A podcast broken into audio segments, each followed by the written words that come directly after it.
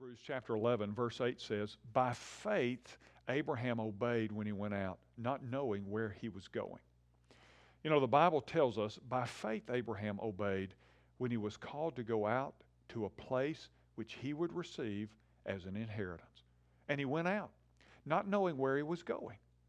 Well, let's look at some things that you should expect on, on your life's journey. Uh, number one, you should expect opportunities and opposition.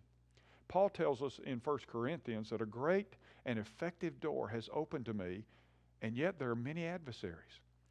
In fact, if you don't encounter obstacles and opposition, you should pray and ask God if you're even on the right track.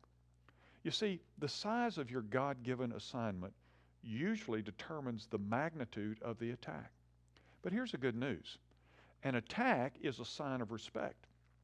It means the enemy considers you a high value target and a threat to his plans.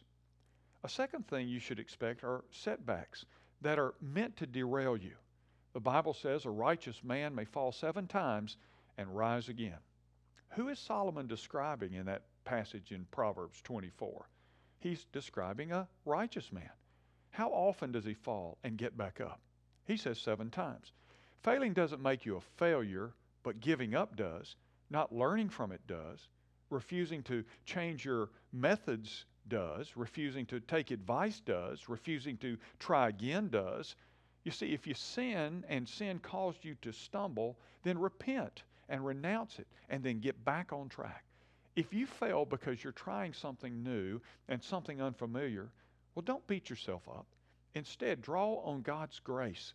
Resolve to do better and keep moving forward. John Maxwell has put it this way fail early, fail often, and always fail forward. It's a good word, and it is a reminder that uh, failure doesn't have to be final in Christ. He can forgive us, and we can get up, and we can move forward.